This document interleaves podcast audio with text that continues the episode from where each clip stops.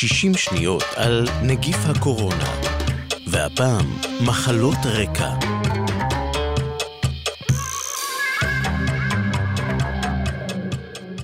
יש מי שעבורם החשיפה לנגיף מסוכנת יותר מאשר לאחרים. אלה מוגדרים קבוצת הסיכון, הכוללת אנשים מעל גיל 60, בעלי מחלות ריאה כרוניות, הסובלים מיתר לחץ דם, חולי לב, סוכרתיים, מעשנים ומדוכאי חיסון.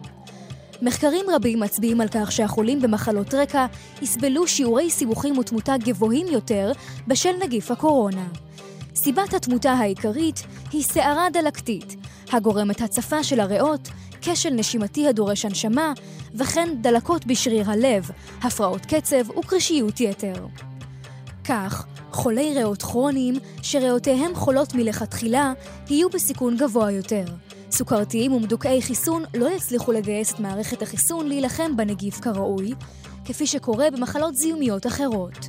ומחלות המקור של חולי לב עשויות להחמיר בשל הקורונה.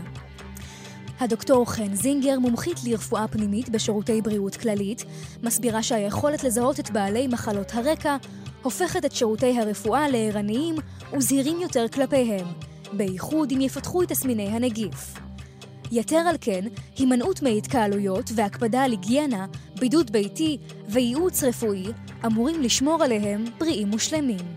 אלה היו 60 שניות על נגיף הקורונה ומחלות רקע. כתבה יעלי פוקס, עורך ליאור פרידמן.